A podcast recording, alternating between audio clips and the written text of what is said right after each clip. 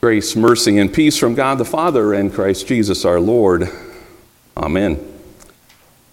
If I were to ask you what you think the most powerful force in the universe is, what would be your response?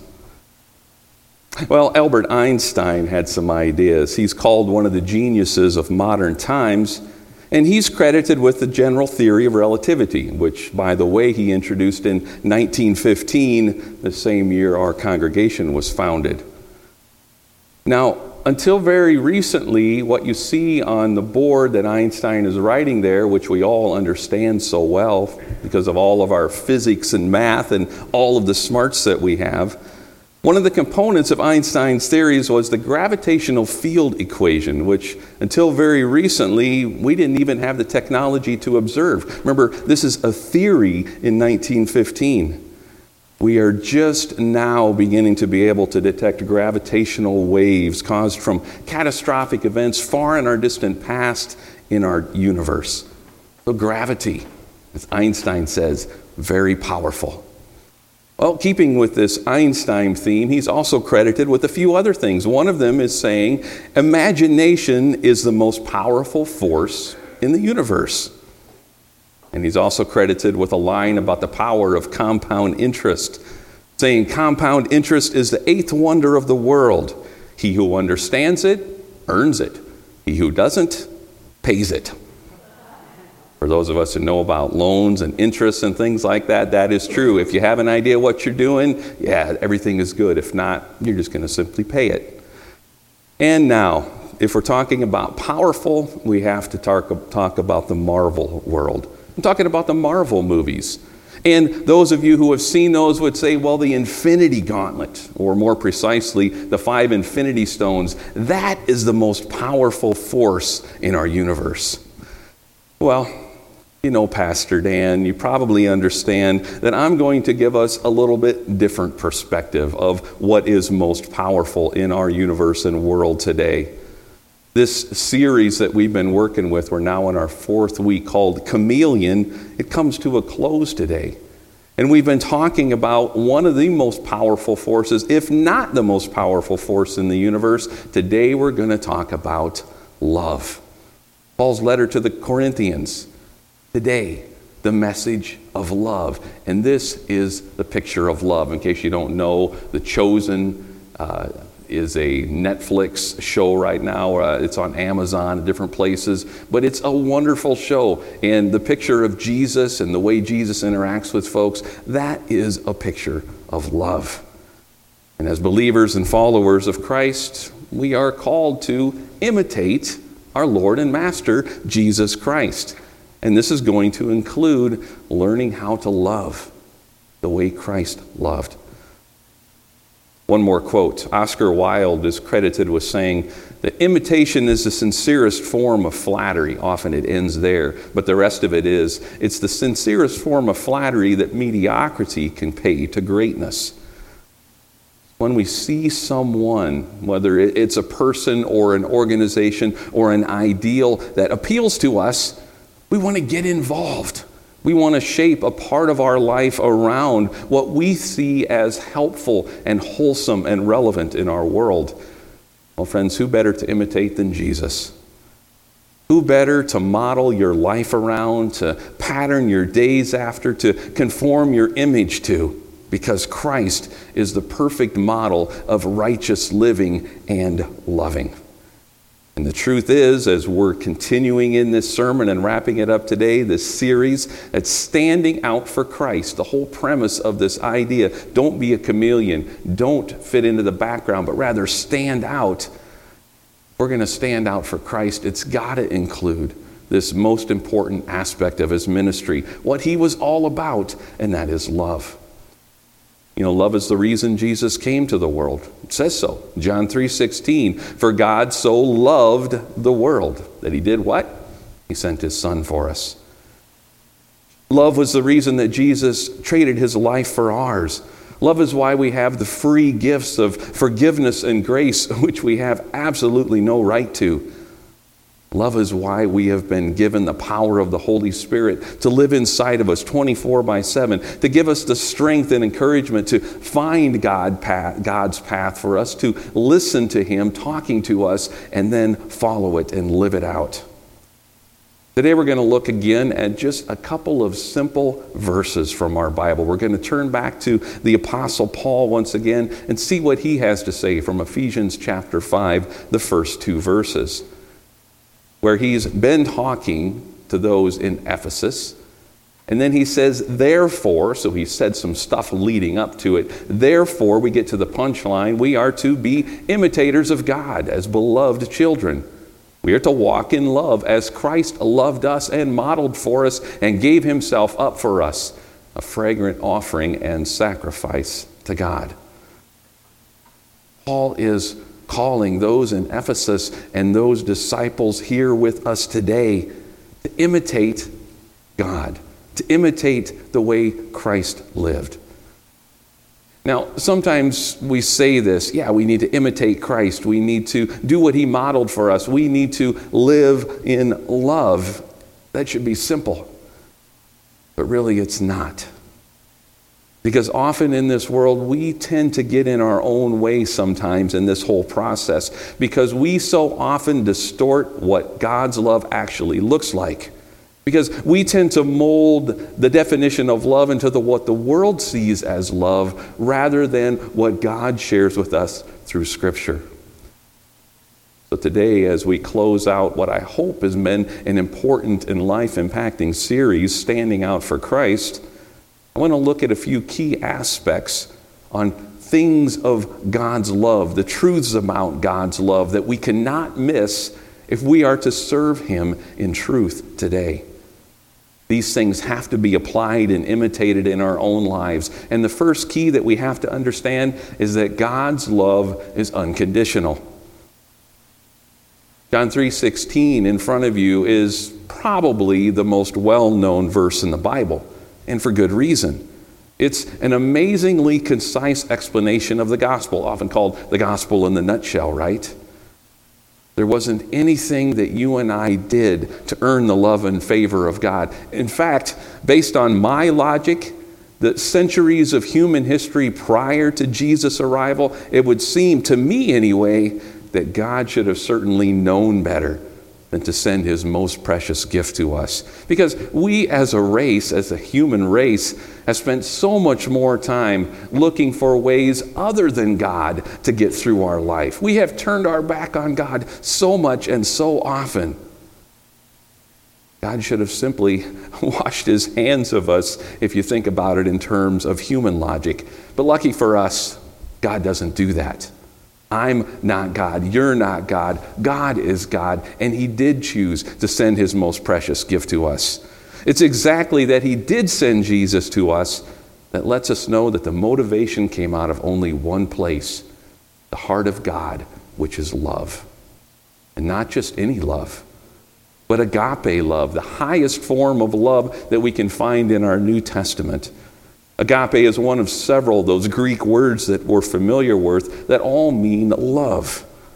When the word agape is used in the Bible, though, it's very interesting. It always refers to something pure, a love that is sacrificial. And understand this agape love always looks out for the interests of someone else. It's not about me, it's not being selfish. Agape love is always about serving someone else. Reminds me of this letter. The letter says, Dearest Jimmy, no words could ever express the unhappiness I felt since breaking off our engagement. Please say that you'll take me back. No one could ever take your place in my heart, so please forgive me. I love you, I love you, I love you. Yours forever, Marie. And P.S., congratulations on winning the state lottery. Marie's love was obviously a L, a lowercase l love, meaning it was a conditional love, not an unconditional love which God has for us. Conditional love comes with strings attached. Comes with, you scratch my back, I'll scratch yours. It has addendums and revisions, and it changes based on how you feel that day, the weather patterns, or anything else that might come up in your life. But, friends, conditional love is not the way of God. No. Psalm 136 2 says, Give thanks to the God of heaven, his love endures forever concept that we can't really understand. What does having no beginning and no ending really mean to us who know nothing like that in our world? God's love endures forever. God's love is constant and consistent and never changes. That's why we can trust His love. The same yesterday, today, and forever. It's the same tomorrow or next week or 20 years from now. But just like Marie's letter showed, human love can be fickle and it changes. But even beyond that, even when we do seem to find a love that is a little bit constant in our life, it doesn't last. I know many of us have lost grandparents, and some of us have even lost parents. Maybe we've lost a sibling or a spouse, or maybe some children. We may find amazing love in our lifetime, but it is measured in years or at most decades. God's unconditional love for you, it has no beginning and it will have no ending. I love the Psalms. They bring this out so well. Psalm 22:10. I was given over to you at birth. You have been my God from my mother's womb. Psalm 73:26. My flesh and my heart may fail, and they will one day. But God is the strength of my heart and my portion forever. We know that God's unconditional love is what draws so many people to Him. And as we try to imitate the love of God in our own lives, so that we know that we can't share with others the same kind of love because we can't give them an eternal love, right? But we can give them unconditional love. How can we best love others without condition? Without addendums, revisions, and provisions, without it ebbing and flowing as is natural among us. And as you think of this question, let me give you a few other questions to get some more ideas moving in your brain. When have you felt unconditional love in your life? And as you think about those moments or those kind of relationships, who do you think that you could extend that kind of love to? Can you love others who seem impossible to love? How can you get a little unconventional as you imitate Christ? Because we have to be so careful in this day and age. It seems like no matter what we do, even coming out of something good, we want to do something, but to share it to the world in a way that the world is going to accept, it can be so hard. We have to be so gentle and so caring. We have to be a little bit unconventional. And you know what? God knows that too, because God's love for us is unconventional.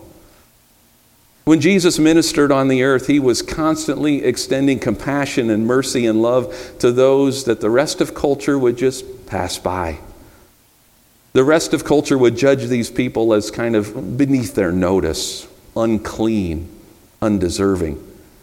You think of the woman at the well, the entire Jewish culture against this woman simply because of where she lived, Samaria.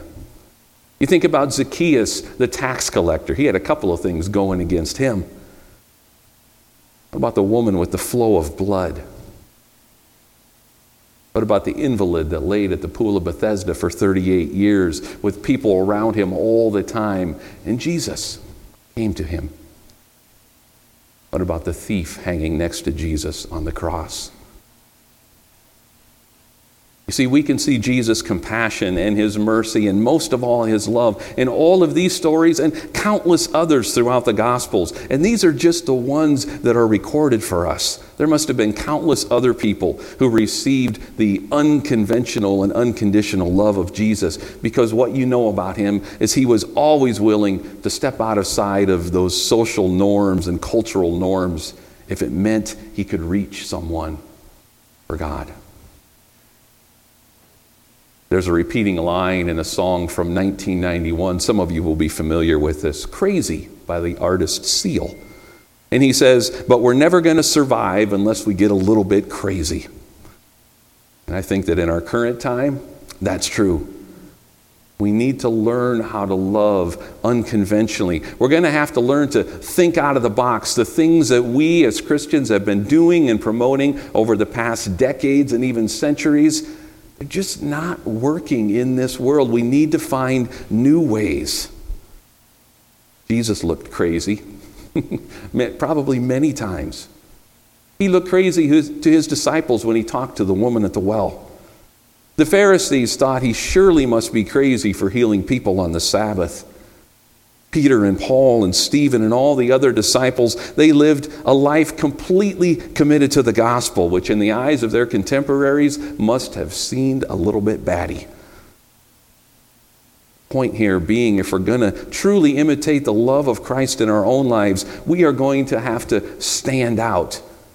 And sometimes that's going to look a little bit odd to those around us. But here it is. The unconditional and unconventional love of Christ, it produces unbelievable results. It is so foreign to the way the world thinks. It is so refreshing, so jaw droppingly, stop in your tracks, astounding that you simply cannot ignore it. Anyone faced with the Christ love is going to be impacted because God's love is unbelievable.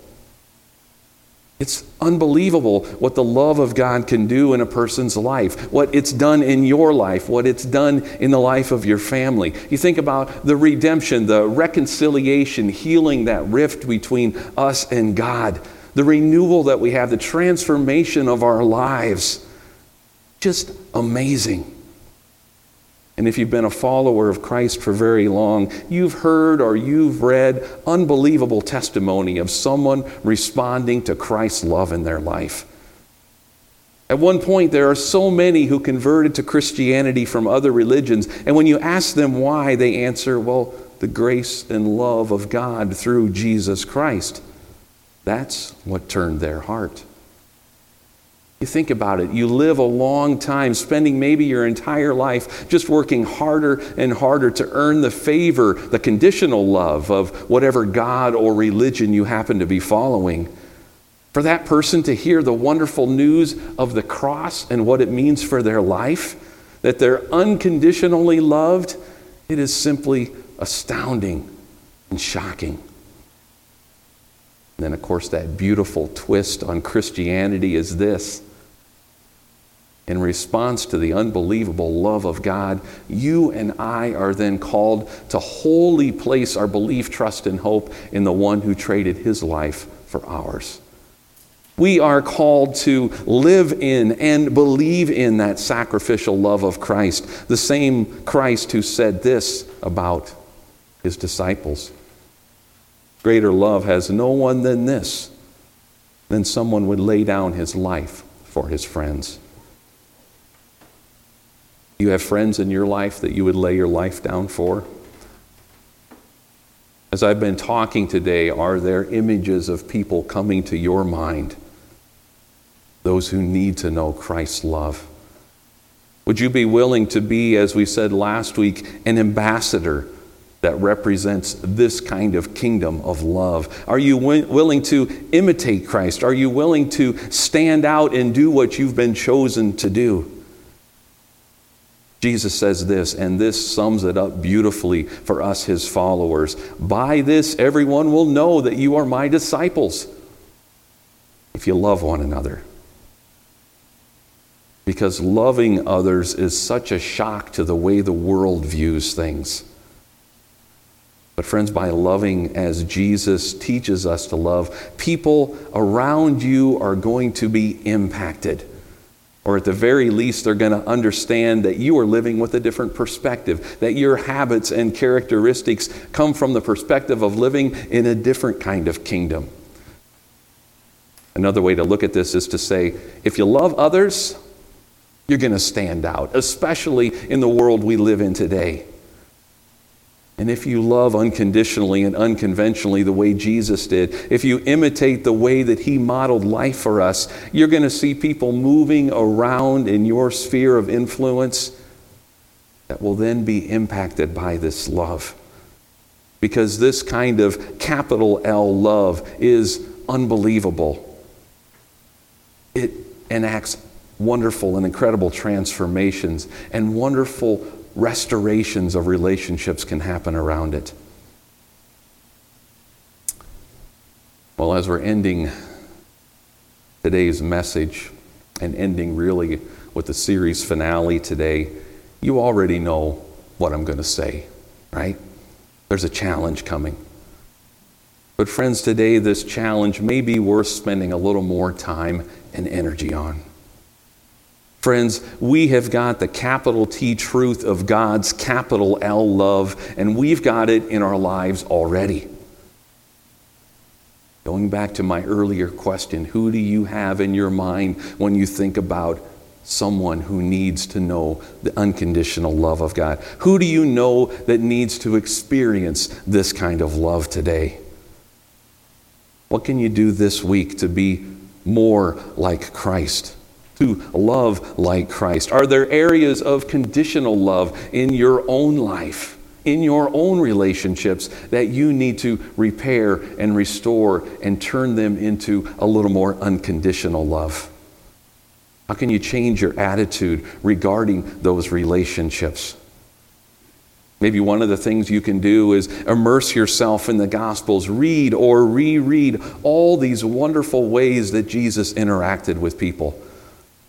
Maybe, and most especially, if you haven't, haven't got to see all four weeks of this sermon series, you need to go back and rewatch them. Go to YouTube. These things stay out there, well, forever, right? Go back and rewatch them as many times as you want. See what we've been talking about. Whatever it is, whatever you are feeling called to do today, commit to it. Be a little unconventional. Stand out rather than fit in. Make it more about Christ and less about you. Let's pray. God, help me to understand the love that you have for me and the rest of your people. Help me to see how that love differs from the love that the world promotes. And once I understand your unconditional love and I've taken it on myself to be that way to others, help me to learn how to best show it to those around me in the way that I act and speak and think. God, please help me to stand out. Remind me that you chose me for your work. Encourage me as I find out how to be your ambassador and make my life about living for others first. I ask this in Jesus' name. Amen.